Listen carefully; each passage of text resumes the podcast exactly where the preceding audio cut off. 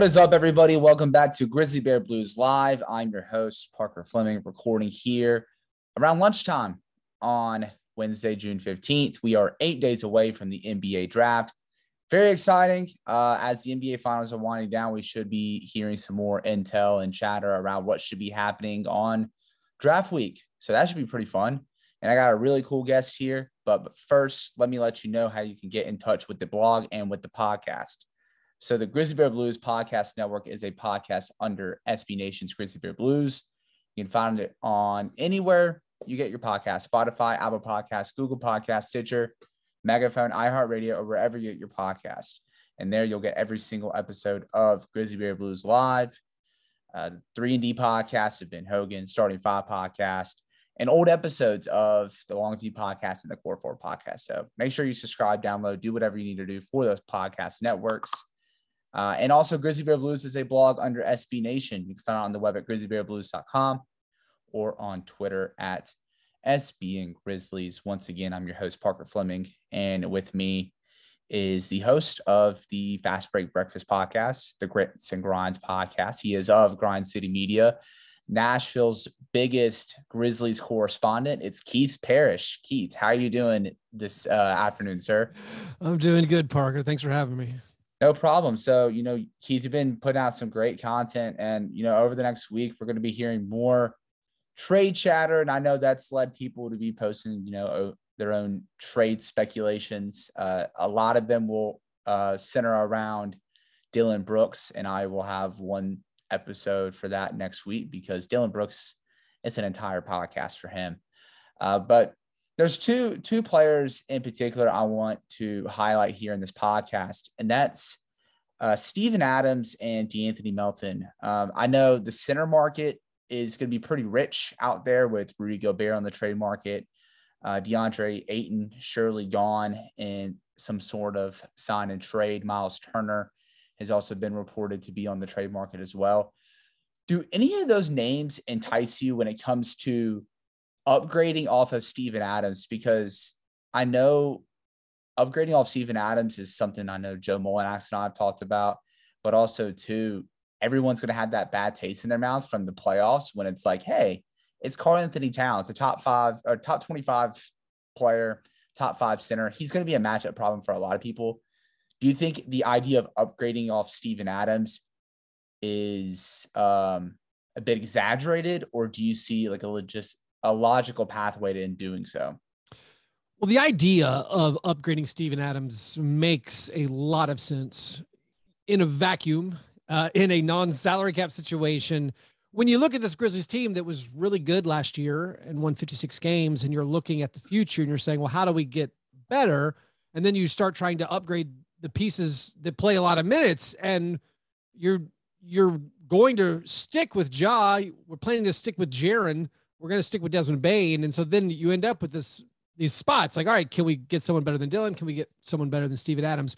And it's really, really hard because Steven Adams was really good last year. And he's, I think, you know, I haven't done an exact ranking, but he was something like the 10th best center in the NBA last year, maybe somewhere around there, at least, I think arguable. And so you're finding, all right, is there a better option? And then you highlight these big name guys like a DeAndre Ayton and you say, okay, if the Grizzlies had DeAndre Ayton, would they be better?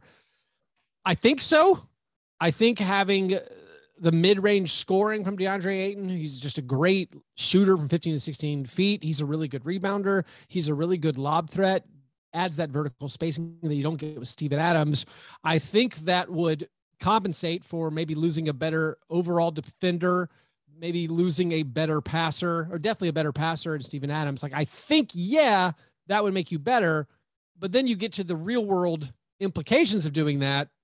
And you say, well, what would the cost be to get a DeAndre Ayton? And then as far as like what assets would you have to send to, to get him in a sign and trade? And then does it make sense to pay a DeAndre Ayton this amount of money, knowing you're going to pay Ja a max next year, you're going to pay Bane a ton of money in two years.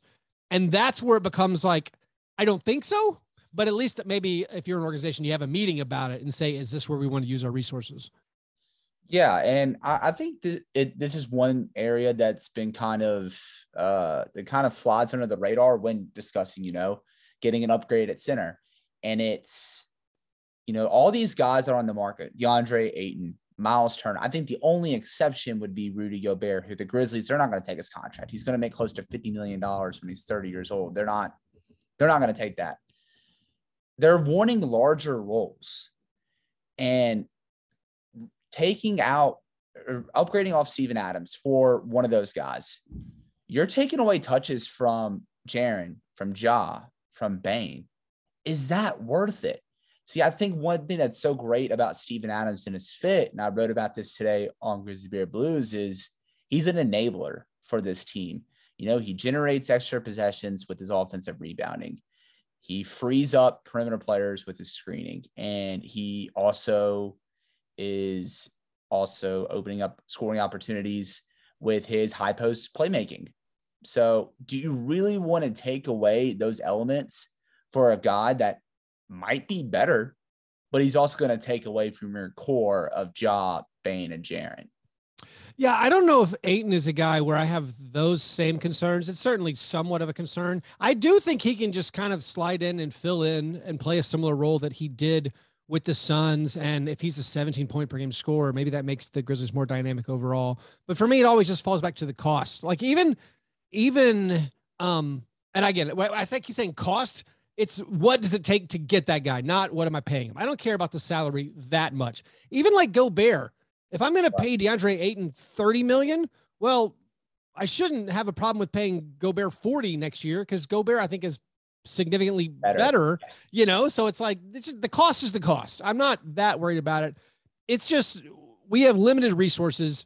How can we improve this Grizzlies team? And, and if you make a move like that, it feels almost final like this is who our team is now. I mean, I guess theoretically you could trade a guy in the future. It just seems so unreasonable to get involved with Ayton. I am opening my mind up to think about like a Miles Turner. Miles Turner is one of those theoretical fits that I think we've highlighted for over a year. You know, Grizzlies people are always pointing to him as the shooting and the shot blocking. Pairing that in the front court with Jaren, it seems like an ideal fit. With I guess some questions about like the rebounding and how would the rebounding go he's one where on paper it makes sense to me, but I'm not convinced it would actually make the team better. I, it's one of those where I understand your argument. If someone wants to argue with me why it makes them better, and I and I think it would make the Grizzlies better, but it, it feels like one of those where if they actually did it, and then we saw it on paper, and it's like, oh, turns out this is worse, and then I'd be like, oh, kind of wish I hadn't done that. It, it, it'd be one of those things like you know everybody has these ideas of players when they're not when, when they're not on your team you're like oh yeah. like this guy's like massive shot block blocker he can shoot threes uh, he's seven foot could you imagine putting him next to Jaren but at the same time you're going to lose your screening Miles Turner's already a bad rebounder as well you and, make yeah. you make an you make a good point anytime I think as fans and analysts we start looking at who do do we want to trade for? We it's the grass is always greener thing. You've watched 80 games of your player, you know all the flaws, you know the things, and then you might watch 20 games of another player and you're like, "Oh, I really want that guy. He seems great." And then it's like you turn out, "No, this guy's worse." Like I don't I, I don't know. I mean, I, I know you wanted to talk about Melton at some point. Yeah. But it's like, guys, have you looked at these other people? Or even with Dillon Brooks like everyone talking about trading Dillon Brooks. It's like, who are you talking about? Dillon is better than all these players that people keep trying to trade for. Right. And I, I know the Dillon thing is more complicated because he's going to be a free agent, but it's like the grass is not always greener. You have to be able to recognize that w- when you start describing the perfect player, like I think it makes sense to get a player in Steven Adams' position who can shoot. Right. And so like that, okay, now we got the wheels churning. We got to get more shooting on the court. That makes sense. But for a lot of these things, it's like the Grizzlies won 56 games. You look at the lineup data when these guys are playing together, they're elite. This is basically this is where we are. Our the Grizzlies' next step, not to shut down everything you want to talk about. The Grizzlies' next step, I think, is can Bane and Jaren and Ja get better? If yeah. so, yeah. The the rest of it, we're like, I want to upgrade Steven Adams. It's like you can't have five all stars. right. Teams don't normally do that. Yeah. And you know, you bring up a good point, and that the ne- that next step is any further improvement from your big three, Ja, Bane, and Jaren. And I think one thing that kind of and it kind of leads into one of my points, but the thing that's so fascinating is, you know, the Grizzlies had this season and Jaren Jackson was a top five defensive player of the year candidate, first team all defense. He shot 41.5% from the field and 31.9% from three. Yeah. That was well below his pre entry numbers. Actually, those were his field goal percentage was lower than it was in those 11 games last season when he was just basically like recovering. So he, he, was Brick City. I mean, he literally literally was Brick City all season, and this is something that I go to with a lot of a lot of Grizzlies players, where where we do. I think we're correct in pointing out, hey, we need better shooting. A lot of it, where I'm circling, like, yeah, yeah, Jaren made 30% of his threes, and the Grizzlies were awesome. Yeah. Uh, Dillon made 30% of his threes, and when Dillon played, the Grizzlies they were awesome. And so it's one of those things where I, I and maybe it's just I'm optimistic homer, where I think, hey, what if what if they make 35% of their threes? Oh, yeah. Then it's like, oh my goodness. I would honestly rather roll the dice with a lot of these guys and see, like, what if their shooting gets better as opposed to let's bring someone totally new in. I know we're not replacing Jaren Jackson Jr., but it's like, it's going to be the improvement, the individual improvement in a lot of these cases where I think it can get the Grizzlies maybe over the, the next hump. Yeah. And honestly, one of the questions I had asked in, in or was more of like a rhetorical question I had asked because I'm not answering it myself. But are we sure that the Adams upgrade isn't acquiring another center, but it's just Jaren Jackson Jr. being ready to be a full time five? Yeah, and that that's that is the great point. And if you are looking at fake trades to trade Steven Adams, I think it starts making a little bit more sense if you don't limit yourself to getting back a center. If you're saying we're going to trade Steven Adams, maybe use him as matching salary. And then we're going to bring in a player who can maybe play the four or can play the three. So then Jaren's our five. And that's when you start getting into these theoretical OG Anunoby trades. I think the really intriguing one is Gordon Hayward, a healthy Gordon Hayward at the three or four. And then if you can start doing these things where it's Ja and Bane and Dillon and Gordon Hayward with Jaren at the five, or if it's Jaren and Brandon Clarke at the four five, then you have Gordon Hayward in the three. If you're using Steven Adams to bring in another wing, another guy who can play three four, does that make you better? If someone who can is the difference between what you lose in Steven Adams in defense, rebounding, screening, and passing. Can that be compensated enough with the with the bigs you already have on the roster right. in in Brandon Clarke and Xavier Tillman? And then is the difference between whoever you pick up, if it's, I don't know, just say Harrison Barnes. If Harrison Barnes, because of his shooting, gives you better minutes than, say, Kyle Anderson was giving you, or better minutes than like Dillon Brooks did at some points of the season, or even Ziaire Williams, is that an avenue to get better? And that's when I started thinking, okay, now that's interesting. That's an interesting thought exercise of trying to figure out can we play some better lineups if we have a better wing, maybe a guy who helps us a little bit more in the half court in the postseason? And is that a reason to move on from Steven Adams? Yeah, I think the only Adams trade I really like right now is a Hayward one. And if you're concerned of like, okay, what if Jaren isn't ready for the five, but you still you you don't want to pass up on uh, some even if you get Gordon Hayward for 55 to 60 regular season games as well at and then you get him for the postseason, that's a huge win if you're concerned about okay, yeah, no, I Parker, I would even say ten games. Yeah, twenty games. It's just postseason. It, it's literally this point. It's like you know what? Can we put him on the Kawhi Leonard? He's not going to play to the postseason. I don't know. Let's try it. Um, like yeah. that part is it's intriguing. It's an intriguing mental exercise where it's like, is is that having that extra wing player, a versatile three slash four, you know, does that make sense for the Grizz? Absolutely. And maybe if you're like, well, I'm kind of worried about making Jaren the full time five. Then on either side, you can throw in Anthony Melton on Memphis, and you can on Charlotte side go get Mason Plumlee. and you just have Plumlee there. You just made me a little physically ill. I'm sorry. Yeah, I know. It's Melton for is, Plumlee is one of the grossest sentences I've ever heard in my life. Well, well no. think about it. I'm hey, messing around. No, I'm messing around. But like, you can find bigs. You can find yeah. regular season bigs. You have. I mean, you have Tillman. Tillman in a pinch can play. He can get you through the regular season. You know, maybe Santi Aldama, although he played basically as like a three slash four last year. Um, maybe it's not a big, but you can you can go get. There's just random bigs out there who are like totally serviceable, totally fine. Even ones who might even command more money. Like if you moved on from Steven Adams, like Isaiah Hartenstein, like you could get him mm-hmm. maybe for the MLE. Like that guy's really good. He's fantastic. Yeah, he's and, good. Yeah, and like that that could be an option for the Grizz. Yeah, or I know uh, Jake Fisher reported that the Knicks are trying to get off the Nerlens Noel contract. Why don't you right. give them Killian Tillie or Xavier Tillman? Yep. And take Nerlens Noel with the second round pick. Mm-hmm. Pro- that that's a problem that can be solved. But yeah, it's it's hard. It's one of those things that you bring up. You brought up earlier in the show. It's like you're upgrading off these guys, but you can't have like this many all stars because you're talking about like stuff getting expensive quick. Yeah.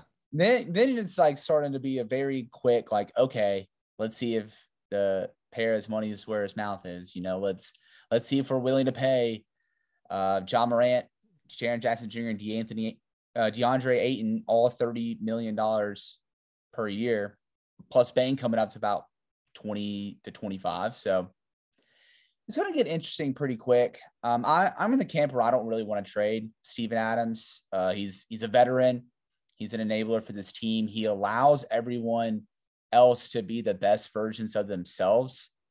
And as we've seen through closing situations, uh, through getting taken out of the rotation in the playoffs, he's cool with. I mean, not all athletes are cool with being phased out, but you get what I mean. Where he's okay with being on the bench in those closing moments if it means winning a game. And that's what is perfect because your best closing lineup is John Morant, Desmond Bane, insert another wing, Brandon Clarke, Jaren Jackson Jr. Do you ever imagine what it would have been like this year in the playoffs if it was Jonas Valanciunas getting benched? Not from Jonas's side of it, just from the fan base side. Like I feel like people would have been losing their minds if Taylor oh. Jenkins is like, you know what, we're not going to play Jonas Valanciunas. Um, I think we match up better. Like Steven Adams, like you said, he's the guy who is a like he can accept that. Everything he's ever said publicly is like, yeah, it's my job to rebound. It's my job to do this. It's my job just to make the team better. He seems very calm about that. Like Jonas was so popular with all the scoring and the massive scoring and rebounding numbers. If and I think it would have been like the correct a similarly correct strategic decision against the Timberwolves, you're like, hey, listen, Jonas is getting cooked. We're going to bench him. I think it's funny. I think one of the reasons the trade happened so beyond that- moving up from to get Ziaire Williams was how's this going to read if we decide, you know what, I'm not playing this guy in a playoff series, and like, can you do that with a guy like Jonas? Yeah, and because it was looking like that in the Utah series, it was looking like okay, uh, Jonas is getting cooked out in the pick and roll. All they're doing is just having Rudy Gobert high screen Mike Conley or Donovan Mitchell pull up three. And yeah. And if yeah, I mean, we were I was arguing with people on Twitter last year, and I loved Jonas Valanciunas. I was in on him for the moment they acquired him. But there are some people that like, yeah, Jonas is like a top 30 player. They need to build around John Jonas, not John Jaren. I'm like, what are we just just here? look? This is something I like harped on as it was happening it, uh, on grits and grinds during the season in the uh, 2021 season the Grizzlies never beat playoff teams when Jonas Valanciunas played. Like they never. Right. Like we got some wins when players were like resting on the opponent. We beat the Nets because the Nets never suited up. But it, I, I believe the stat was against the other top 10 teams in the Western Conference, the Grizzlies had three wins when Jonas Valanciunas played. Like they lost to the good teams every single time. And maybe that's a totally random blip, but it's something I'd circled where I'm like, Jonas has started whatever it was, 25 games against the, the other West playoff teams, and we're three and 20 and Xavier Tillman started five and we're three and two. And it's like, you know, I, I, was again, I was pretty okay with moving on from Jonas.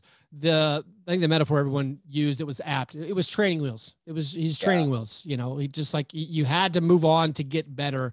Um, that uh, and they did that. But it's just a fun thought exercise. Me dreaming of what Twitter would be saying if Jonas got benched in the playoffs this year. Twitter would have been a war zone. it, it would have been absolutely ugly if if that was happening. But I, I want to move on to uh De'Anthony Melton here, and you know, Keith, I hope I'm not screamed at in this uh, conversation because I know how near and dear De'Anthony Melton is to your heart. Um, but you know, I, I just kind of think with you know Tyus Jones' impending free agency, the fact that Melton's kind of been incredibly inconsistent in the past three postseason like situations dating back to the bubble, and Melton not really being much of a pure combo guard. He's like a guard wing because he can't really facilitate the offense. And I think the writing might be on the wall that he's dealt. I I do not think it needs to be one of those things like Grayson Allen where it's like, okay, what's the best we can get for Grayson Allen? Oh, two second round picks and Sam Merrill, cool. We'll we'll take that. I think they will be a little bit more calculated with giving up De'Anthony Melton. But what has his uh, postseason struggles kind of done for in kind of like the Grizz sense of his value? Do you think it kind of puts his status with the team in question more long term, or is it, or does his regular season success kind of outweigh that? I think the the postseason struggles, and let's be clear what we're talking about.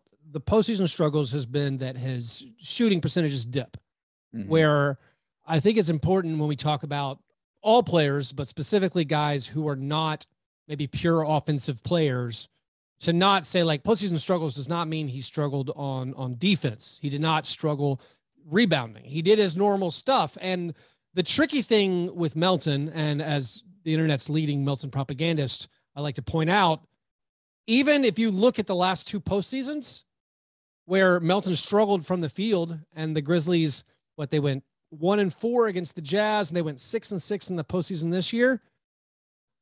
The plus minus numbers, the net rating stats for lineups with like Melton and Brooks, they're awesome.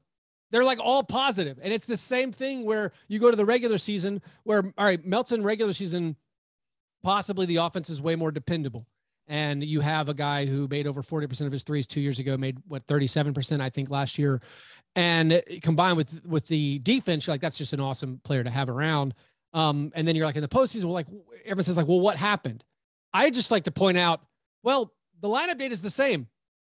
It says they're dominant in the regular season. It says they're dominant in the postseason. The shooting numbers go down, and you have this phenomenon where, like, I think Melton makes loud mistakes where when you don't finish on a drive or you turn the ball over, those are things that pop out. Dillon Brooks, I think, is similar to this as well, where Dillon goes five for 18 from the field. These are loud errors, and like those stick in your brain, and you remember those.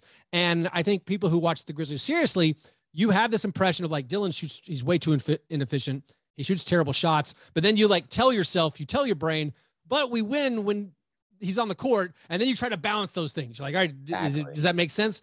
So going to the Melton situation, I, I the postseason struggles, which I'll admit, the offensive struggles are there. For me, it's lowered my like ceiling take of De'Anthony Melton. Like, hey, maybe he won't turn out to be Jrue Holiday which was like the dream. Like, what is a two percent chance he hits this this peak where he's like a, a combo guard? But a lot of that, when I look at his numbers, still his like per thirty six numbers, it's still similar as far as assist to turnover and everything. It's like kind of like what Oladipo was, and a lot of the steal and block numbers are, are similar to Oladipo. So like, I don't think he's going to become like an all star. I think, all right, I've lowered his ceiling enough where I'm like, this is still a very, very competent, helpful player. So then when we start talking about trading him, and if like should the postseason struggles affect that, for me, it's a resounding no, because all the stuff we talked about, this team's getting expensive. Mm-hmm. This team might move on from Tyus Jones. They might move on from Kyle Anderson. You have a guy under contract for the next two years at it, it's a bargain. It's eight million dollars a year essentially for each of the next two seasons, and I would wager he might be the best player in the NBA who played under 24 minutes per game? Like I literally looked this up. I was like, who are the best players in the NBA who played under 24 minutes? And it's all like six men. It might be Brandon Clarke. Like it might be his teammate, you know, Brandon Clarke. Yeah. Like he's a very valuable player. And I think it's weird when we talk about it. Maybe it's boredom. It's like roster boredom. Like, all right, let's trade this guy because we can improve. Uh, and and when you look at like a backup, which is the role we're talking about, we're at least in, theoretically, I'm talking about I'm comfortable with Bane. I'm comfortable with Dillon Brooks. I think th- those are good wings in the future. If you trade Dillon, well, then you might need De'Anthony even more. But if like we have a starter in Bane and, and Brooks, and then having Melton, a guy who for his position, for a guard, what he was second in steal percentage, he mm-hmm. was top 15 steals per game, he was top 10 in deflections. He's 95th percentile in rebounding for his position, for block shots for position. And then the guy makes three pointers. You're literally describing kind of the ideal guy. And so it's right. like, this is an ideal bench player. I, like, yes, you know what? If he had a if he had a two to one assist to turnover ratio, and if he made 50% of his twos instead of 40% of his twos, he'd be an all-star. He'd be a literal all-star. So I, I, I kind of, and again, I know I'm, I'm the most biased person about this. I'm not objective whatsoever, but I'm like, when, when you talk about improving the flaws of, of Anthony Melton, you're describing an all-star now because he already defends at this like semi-elite level. I thought it was funny that the six man of the year vote, like he picked up four votes from media, which I think shows that people outside of the Grizzlies still think he's really, really good. Right. You have all these fan bases who are like, oh, yeah, I'd love to have Melton on the bench. Like, you're not finding bench players better than this guy. And so, two years left on his deal, it would it would have to be a pretty, I don't know, substantial offer where if I put on my fake GM hat, where I would consider trading him. Now, there could always be other factors. Maybe the team literally doesn't have the confidence in him. They're like, hey, we're going to win the title. We don't have the confidence, despite the fact that whatever he led the team in defensive rating in this year's postseason uh, when he was on the court. Like maybe there's other reasons. Like, listen, all right, with two years left, this is gonna be the peak of his value. He's not expiring. We can use him to move up to get the guy in the draft we want. Like if that's out there, I, I don't have the knowledge. You know, using the knowledge that's available to me, which is watching the basketball games. Yeah, I, I think it's kind of weird where it's like I'm dissatisfied with his inconsistency. It's like, yeah, he's a bench player, guys. Like he's yeah. He might start on a team that wins 40 games, and I think he could, honestly. But we're talking about a team now playing for a title. We're talking about a team that won 56 games last year. He's an elite bench. He's been he's an elite piece of the bench. What are you trading that for? Who's better? Like I'm not like Terrence Ross. Like Terrence Ross is bad, guys. Like we have all these other guys who score more. Just because the ball goes through the hoop it's like it's intoxicating. Just because you see Grayson Allen have a game with four made three pointers, like look at the prolonged shooting statistics. They're not that far off. Mm-hmm. Where it's mm-hmm. like even the percentages over a span. Um, I don't know. I think it has something to do with the way our brains perceive yeah. things.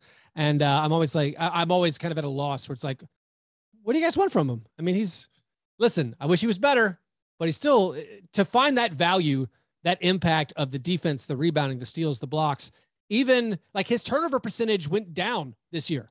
And everyone's like, oh, he's not a creator. It's like, well, he's not a creator, but he handled the ball more this year than he ever has any other season of his career. And his turnover percentage, the amount of times he turns the basketball over per possession, went down. So it's like, I'm still like the escalator's still going up in my book. It's not like to the moon like I was like two years ago, where I'm like, yeah. the potential's off the charts. I'm still like, this is guy's incredibly valuable. As far as a value play, I don't know how you get much better out of his position. Yeah, I, I totally get that. You know, I think a couple of things you hit the nail on the head on is, you know, roster boredom. It's the offseason. We went yeah. And with De'Anthony Melton, he's not expensive. He's good, but probably the easiest player to theoretically upgrade over, like Steven Adams and Dillon Brooks. I, I added that damn in there because I did throw out a Terrence Ross idea and then oh no good feedback. It didn't oh no feedback yeah. So I was like, you know what? Maybe I that was just put their stats yeah. side by side. Just say who's the better player. Don't even consider like defensive numbers. Just put the yeah. stats side by side. Terrence Ross being called the Human Torch is one of the great scams on society that's ever been pulled off. Right, but you know, I would trade up if I, I would use De'Anthony Melton to trade up. You know, um, mm-hmm. I I know the community mock draft is kind of whatever by a lot of fans, but the wizard, the person representing the Wizards actually has a Wizards podcast. So I was like, okay. Yeah. I talked to him and he was like, yeah, I would, I would do De'Anthony Melton, the 22nd pick and the Warriors 2024 pick for the 10th pick and Deni Avdija. That's something I would, because then trade up to 10th, you could probably get your replacement with Bennedict Mathurin, AJ Griffin, or Johnny Davis. And then you also get your Kyle Anderson replacement with Deni Avdija. So I'm like, okay, that works. Uh, I, I very intrigued by Atlanta. Uh, the Bogdan Bogdanovich knee surgery kind of scares me, gives me sure. Parsons PTSD. Maybe that's something where you would say, hey, we're taking on this contract from y'all and giving y'all $10 million in salary cap relief. How about you throw in that Charlotte 2023 as well?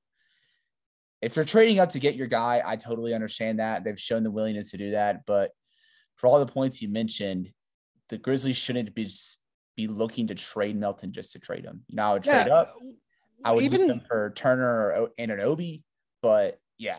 even the trade up scenarios, I, I, think the Wizards one is, is kind of interesting. Feels vaguely realistic if the Wizards aren't in love with the guy at 10. The Hawks one, like if, if Bogdan's, if, if they're willing to trade you Bogdan Bogdanovich, I don't want him.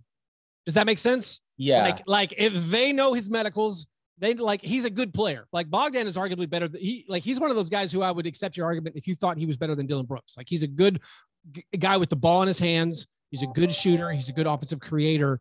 Like that's a solid player who's on like a fair contract. It's, it's a little bit much. Like if they're willing to just get off his salary, I'm like, oh, well, that's for me. That's that's buyer beware.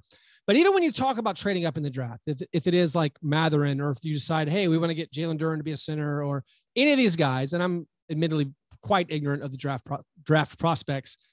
Even if you're trading up to get your guy, are the Grizzlies at the point where that makes sense? Because we're basically we're all in. Zach Kleiman told me we're all in. Like we're we're winning now, mm-hmm. and is trading up and losing a guy who you know is a very important piece of your regular season and seems to be a versatile piece who can back up, play the one, two, or three, and can guard basically anybody. Is getting rid of one of those guys, one of those guys who again the entire league is getting wings who can defend and shoot. Like that's right. the entire uh, like are you watching the Celtics? Are you watching the Warriors? Maybe the Warriors don't count. They have Steph Curry. That's a little bit different. But like the entire league is getting these type of players. When you have one, you know, it, like are you willing to take a minor step back, hoping whoever you take at 10 or if you trade like with the Cavs at 14 or whatever, is that number 14? Like what if they're not any good? Or what if they're not as good as Melton, who by the way is like two years older than these draft prospects, or he's you know three years older than some of them. He's still pretty young. Yeah, and it's like I would be hesitant to to to risk taking a step back to to maybe get a little bit higher in the draft. But I, I don't know because again, I have some faith in this front office that they'll be able to do that calculus and figure out what exactly is worth it to to them. Yeah, it's like that Family Guy meme. It's like you can have the boat or you can have the mystery box. Yeah, and that, that's basically what this is all like. Thank, thank you. Let, us yeah. let's do that. Let's say, hey, what what are you hoping to draft? Are you hoping to draft a guy? Uh, you're hoping to draft a guy who can handle the ball a little bit, who can guard one through three, who can knock down 38% of his three pointers on five attempts per game over a two year span, who gets mentioned as like one of the best defenders in the NBA. Uh, yeah. Well, how about the guy you have already under contract? And then you also just keep your pick, and then you get another mystery box. You can have Melton and the mystery box or just a slightly bigger mystery box. Exactly. Yep. So, damn, now now I'm like kind of cooling a little bit on the idea of trading De'Anthony Melton, but you know, my work here is done.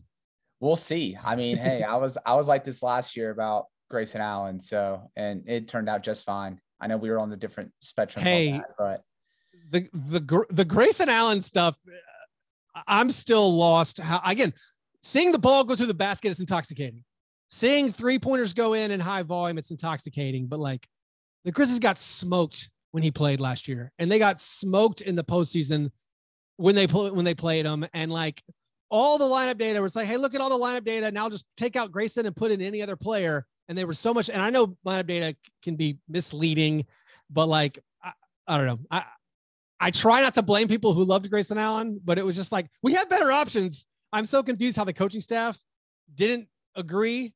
I mean, again, the coaching staff's smarter than me, so maybe I'm just an idiot with a podcast. But but all last year, it's like I'm so lost while we're sticking with this guy. We have Bane on the bench, we have Melton, and then like this season, it's like just me pointing at the screen. I'm doing I'm doing maybe the Leonardo DiCaprio meme from Once Upon a Time in Hollywood. I'm just like, you see, you see, that's what I was talking about. Exactly. Yeah. You know, I accept it you know, Grayson got to go to Milwaukee, got to go somewhere where he got to play a prominent role next to the title contending team, and the Grizzlies got better. So, and also, are we are we allowed to talk about Grayson's like last five games on the Bucks? No, I, I recognize those were terrible. Five. I, I can't remember the stat, but it was like last year, the first two Grizzlies games where Bane and Melton started, and I think both of them had 20 points in each game, and both of them made like three or four three pointers in each game. And I was like, Grayson Allen in his entire time on the Grizzlies didn't have consecutive games with, I can't remember what it was. like 20 points and like three made three pointers. And Bane and Melton did it in the first years. I'm sorry. I'm stomping under grave. It's not, uh, it, it's very uncouth of me to, to come on your show to make fun of your guy. Look, I brought you on my show to talk about trading De'Anthony Melton. So you knew I what you were like- doing. I feel like we're we're even here. But Yeah. you know, so uh, I didn't get to do a question of the day for this, but I will ask you this one question. We'll keep it simple. Over under number of trades the Grizzlies make this offseason involving current players. So it can't be like the 47th pick plus a future second Mm, okay. second round. It has to involve a player.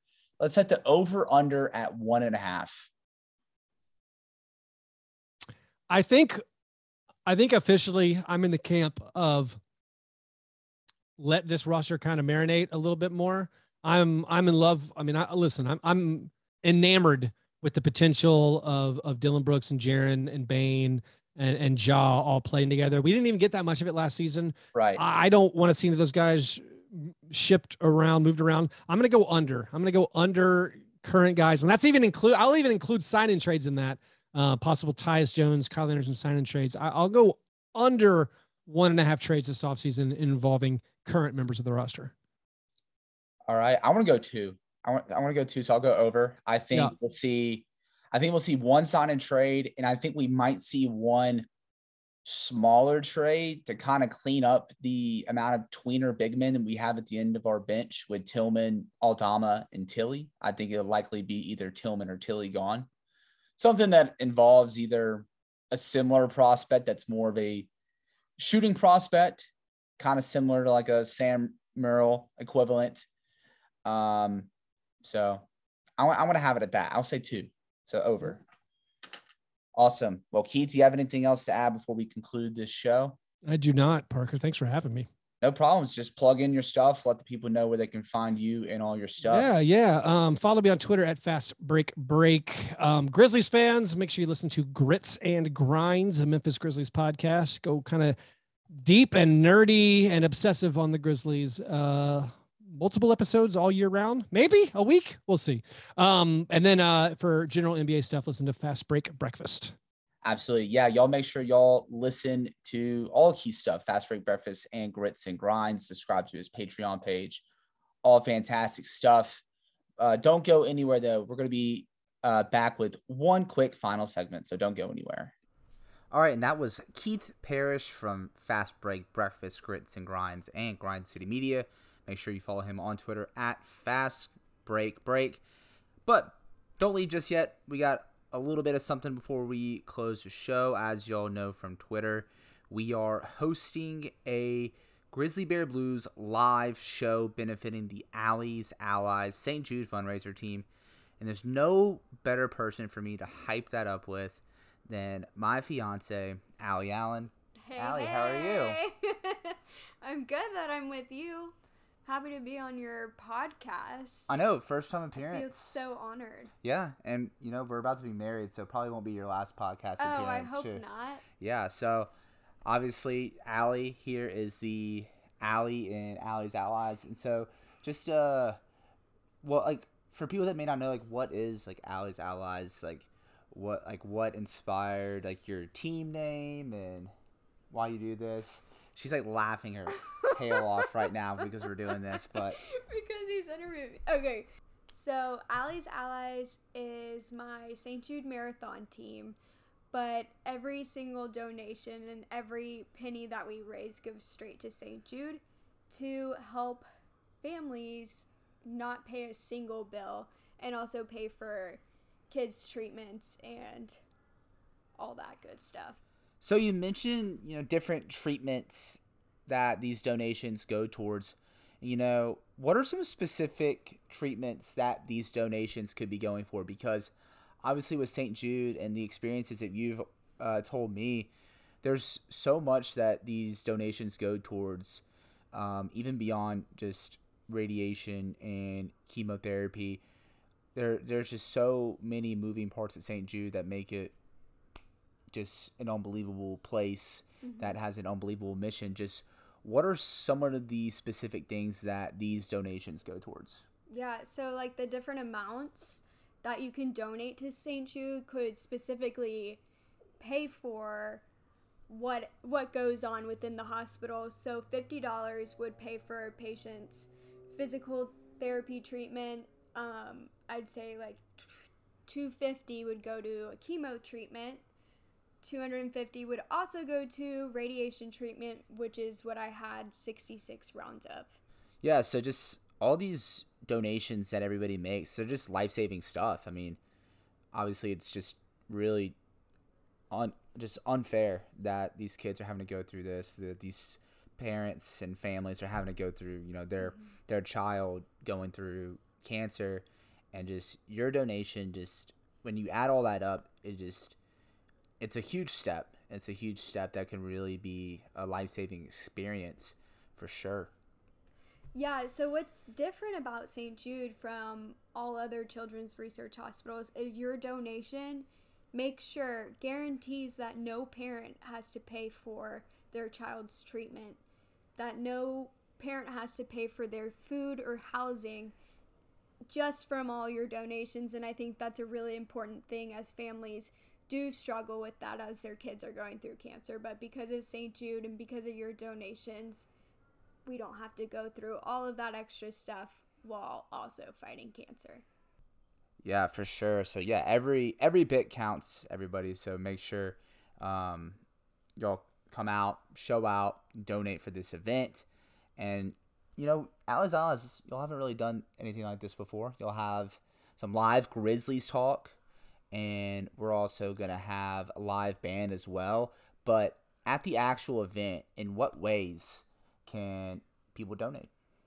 So we're going to have some raffles and we're going to have some QR codes so that you guys can go ahead and donate. One of the uh, one of the other things that your money can go to that I forgot to mention earlier is $25. $25 goes to the No Mo Chemo Party, the iconic song that they sing to the patients after they finish their last round of chemo. Yeah.